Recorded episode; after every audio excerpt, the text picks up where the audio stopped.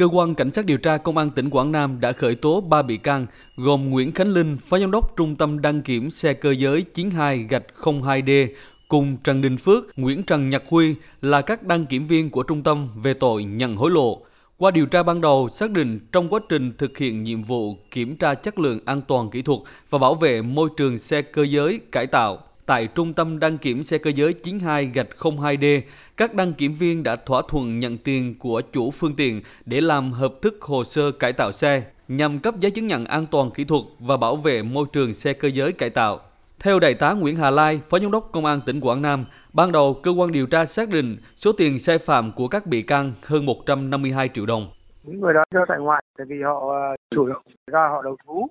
Trước đó, Công an tỉnh Quảng Nam đã khởi tố vụ án, khởi tố 13 bị can liên quan đến sai phạm tại Trung tâm đăng kiểm xe cơ giới 9201D gạch Quảng Nam thuộc Công ty Cổ phần Đăng kiểm Quảng Nam đóng tại thị trấn Hà Lam, huyện Thăng Bình, tỉnh Quảng Nam do có nhiều sai phạm trong hoạt động đăng kiểm xe cơ giới trên địa bàn tỉnh.